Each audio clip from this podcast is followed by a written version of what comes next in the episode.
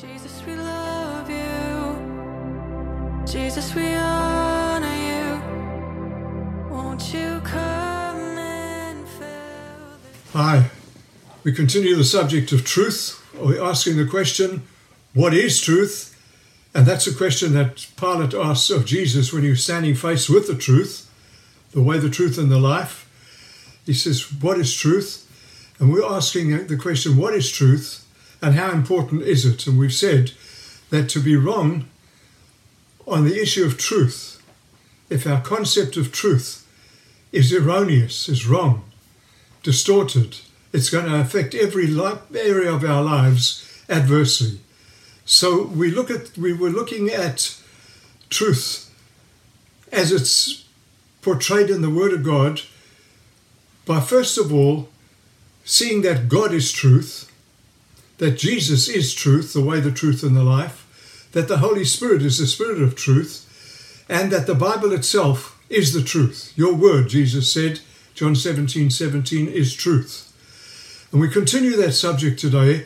And we want to look at the fifth aspect of truth, one that's so often bypassed by so many people, overlooked, uh, possibly because this, the one we're going to look at now is so become so kind of marginalized or shelved or counted as irrelevant in life today, and that is the church. The church is to be truth. I'm going to ask you to read with me in 1 Timothy chapter 3 in the 15th verse. We'll just read that one verse, but you could read it with me, please. It says this Paul writes, and he says, I'm writing these instructions so that if I'm delayed, you will know how people ought to conduct themselves in God's household. What, what is God's household? What he goes on to say, which is the church of the living God. And then he goes on, he makes this profound statement, and he says, which is the church of the living God, the pillar and foundation of truth. We, the church, bear the responsibility of presenting church, truth by lip and by life, by words and by behavior. We are to demonstrate it, we are to teach it, we're to live out the truth, the truth of the gospel, the truth of the entire Word of God in its entirety. We're to, we're to live it out, demonstrate it. It's our responsibility of holding it up before society, to, by, to take it by word and by actions, the truth, to every nation, to every tribe, every country, every people group, every household, every farmstead, every individual, every village, you name it. The Great Commission encompasses every aspect of life on planet Earth, every person, everywhere, being given an opportunity to hear the gospel, the truth about Jesus and his great, great love, his amazing uh, death and resurrection and ascension into heaven, the fact that he's praying for us, he cares for us, he wants us to be his own. That's our mandate. And, and the church has to present truth in order for that to happen. It's to be truth, the pillar and foundation of truth. So we're to use every means we can, everything that God's made available to us to win people to Jesus. I just want to read to you a little bit of I, uh, 1 Corinthians chapter 9, the 13th, uh, chapter 9 from verse 19. I'm going to pick out parts of it. Look it up with me in your Bibles. 1, Chronicle, uh, 1 Corinthians 9, verses 19 through to 23. Paul says this Though I am free and I belong to no man, I make myself a slave to everyone. Why? To win as many as possible. He says to the Jews, I became like a Jew. To win the Jews, to those under the law, like one under the law, though I myself am not under the law, so as to win those under the law. To those not having the law, I became like one not having the law, though I am not free from the law or God's law, but am under Christ's law. And that's the, the Christ's law from Matthew 22, verses 36 to 40, where Jesus said that the greatest commandment is to love the Lord the, your God with all your heart, mind, soul, spirit, etc., and to love your neighbor as yourself. And he goes on and he says, so as to win those not having the law. To the weak, I became weak, to win the weak. I have become all things to all men, so that by all possible means I might save some. I do all this for the sake of the gospel, that I may share in its blessings. Wow! I mean, that's almost overpowering. I'm willing to do anything, become anything, that I might win people. Well, that demands a life of truth. And the church, God's desire for the church is to represent Jesus as his body. And he's, he's in his body, he was the way, the truth, and the life. And we're to represent him accurately, to reflect all that the Bible says the church should be, all the aspects. I just want to enumerate a few aspects, ask you to study for yourself but what the church should be if it's going to be the true church. It needs to be the body of Christ, which we just touched. It needs to be seen and understood and presented as the bride of Christ, readying itself for that great marriage feast. The assembly of the saints, the called out one, the ecclesia, separated. It needs it's it's called God's dwelling place. We, the church needs to show people God lives in us. In our togetherness, not just some individuals, and the rest of us who claim to be Christians just living as we please. The church is God's dwelling place in its togetherness. The church is to be children of light. The church is the family of God, family. The church uh, is called believers. We believe God. We believe what God says. The church is made up of disciples, those who do what the Master does live like He lives, do what He tells us to do. The church is God's flock, that under His care. We, people need to know that God cares for us, see us as His flock. That we're God's fellow workers, that when we're working, well, no matter what we're doing, we're in partnership with God, co laborers together, fellow workers with God. We're a holy nation. That's another aspect of the life of church.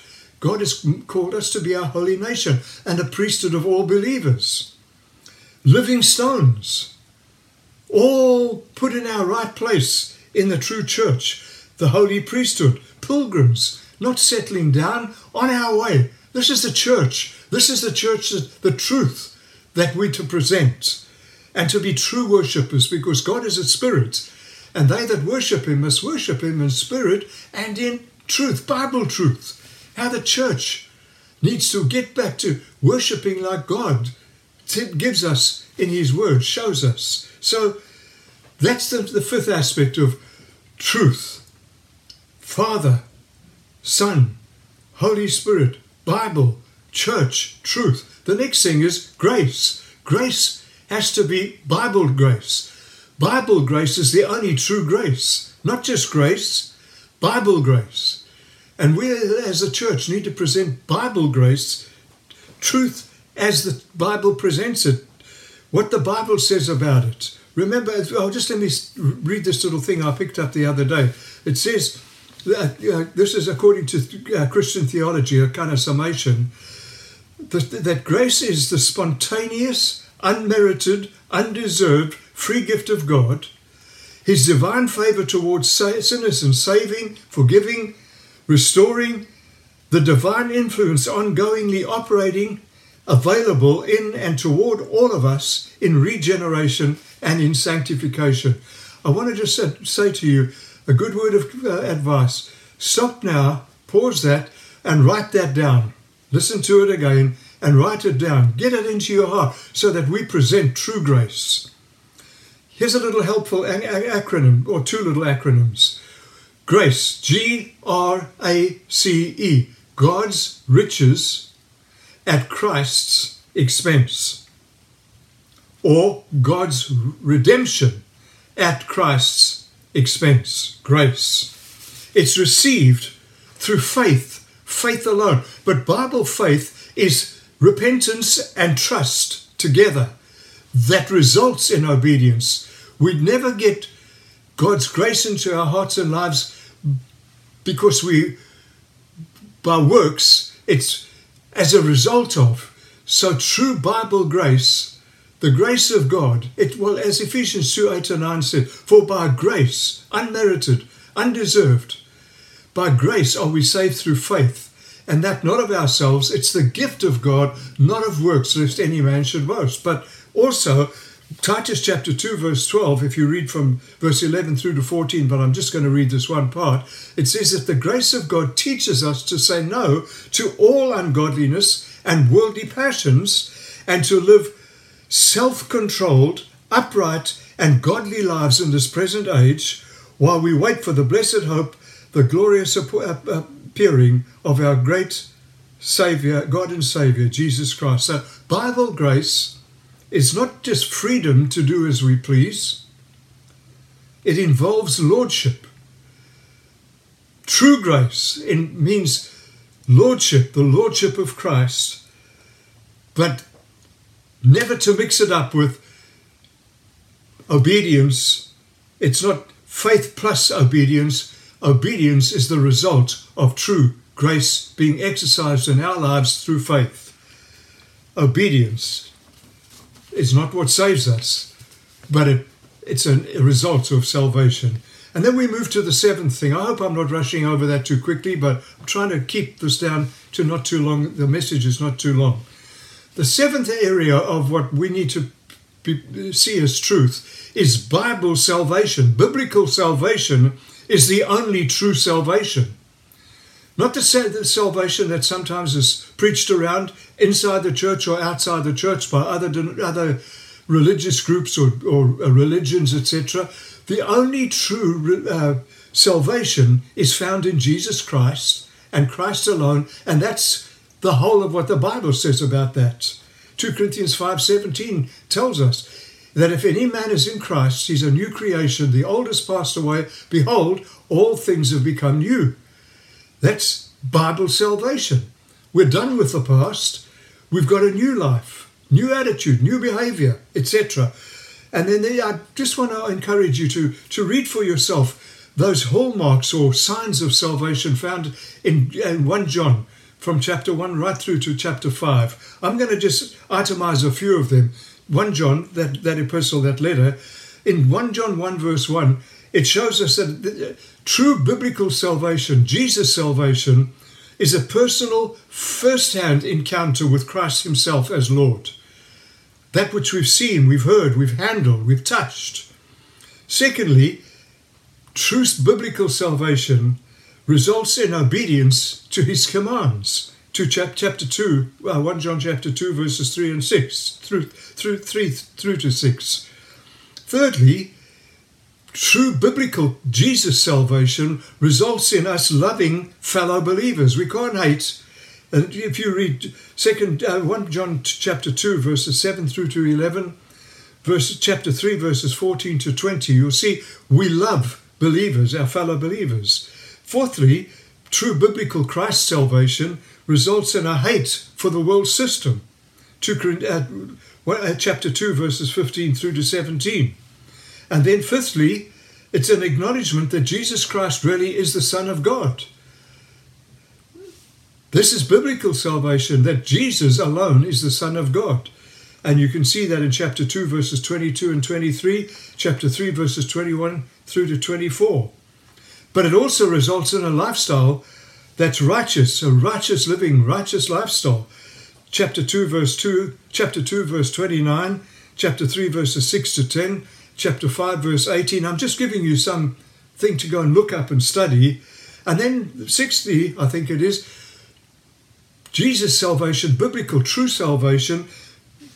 We have the witness of the Holy Spirit. That's a result of true biblical salvation. We have the assurance in our heart. Chapter 3, verse 24, chapter 5, verse 16 to 15. And you know that the scripture says that the Holy Spirit Himself, the Spirit bears witness with our spirit, saying, Abba, Father, dear Daddy. And then the next little uh, hallmark or sign is that we live in victory. Look at chapter 5 and the sixth verse. So,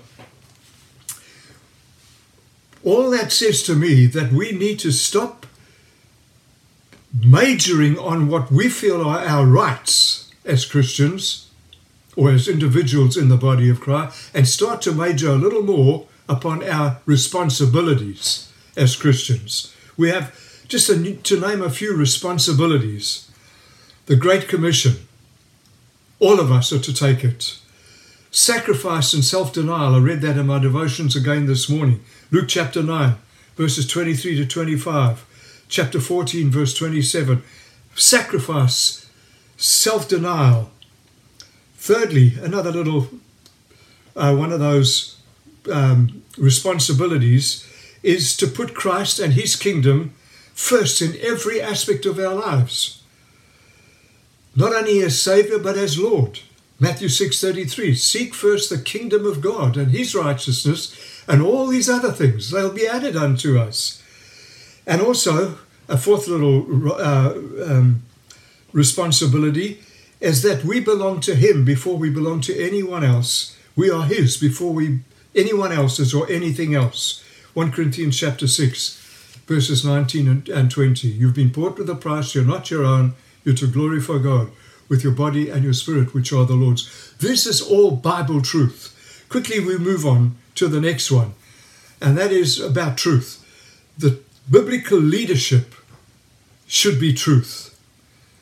The only true leadership, leadership that is truth, is biblical leadership. If Jesus is the model of leadership, and the Gospels show us how he led, and the rest of the Bible reveals how God sees leadership, then we must make sure that we're following what's recorded in the Word of God for us as, as leaders. Remember what Paul said to, uh, to Timothy in 1 Timothy chapter 3, verses 14 and 15. I just want to read this to them, you a little bit. Remembering now that what I'm going to read now, this is chapter 3, verses 14 and 15. He's just covered the early part of chapter 3, uh, he's covered leadership. The subject has been leadership. And then he says, you will he says that you will know how people ought to conduct themselves in God's household, which is the church of the living God, the pillar and foundation of truth. He's just been teaching on leadership. So that portion of scripture, 1 Timothy 3, shows us a lot about true biblical leadership. And also remember that it seems to me when I read through the scriptures that Jesus' understanding uh, he portrayed and taught servant hearted leadership, not dictatorship, not control, not manipulation, not isolation, not one man show, but team. And in order to exercise God's authority as a leader, we're talking about true leadership, leadership that is truth. In order to exercise authority, we have to be under authority. Remember Luke 7 8, chapter 7, verse 8, when that rich, the centurion came to Jesus and he said to Jesus, Look, Lord, you don't even have to come. All you need to do is speak, command for the healing. He said, For I myself, well, this is how it should be according to so many leaders. I myself am, am, am in authority, for I say to one, Go, and he goes, or to come, and he comes. Now, but he says this I myself am a man also under authority. In order to be under in authority, you've got to be under authority. So I want to just ask you graciously, are you really under authority? Who are you under authority to? Don't tell me I'm under authority to Jesus. Jesus has delegated authority. He has leaders. And even as leaders in teams so that the leader or lead each and every one of them can be under the authority of that team who's under the authority of Jesus Christ. Well, to conclude, bring this to a close. If we aren't, please listen to me, if we aren't truthful about these things that I've covered now, the truth about the Father, the Son, the Holy Spirit, the Bible, the church, uh, grace, leadership, salvation, if we're not faithful and truthful about those things, all of them in God's Word, we won't be able to be truthful about ourselves, about our effectiveness, about our church, how effective it is, what we're part of. We've got to be truthful about those eight things in order to be truthful about ourselves. Our testimony, and I'm really wanting to close this, our testimony should be like that that they spoke of of Jesus in Matthew 22, verse 16. For as much as this is possible, and I'm going to read it to you, it says, They come to him and they say, We know that you're a man of integrity, a man or a woman of integrity, and that you teach the way of God in accordance with the truth. You aren't swayed by men because you pay no attention to who they are. Wow. Not swayed by men. And that's a major part of each and every one of us, our call. Ephesians 5 425 tells us each of us is to put off falsehood and to speak the truth in love. Our preaching, our teaching, our testifying, our conversation, truth. 1 John chapter 3 verse 18 and 19 says, Dear children, let us not lo- love with words or tongue, but with actions and in truth. This then is how we know that we belong to the truth. J.C. Ryle, great saint of, of the past, said this Never let us be guilty of sacrificing any portion of the truth on the altar of peace.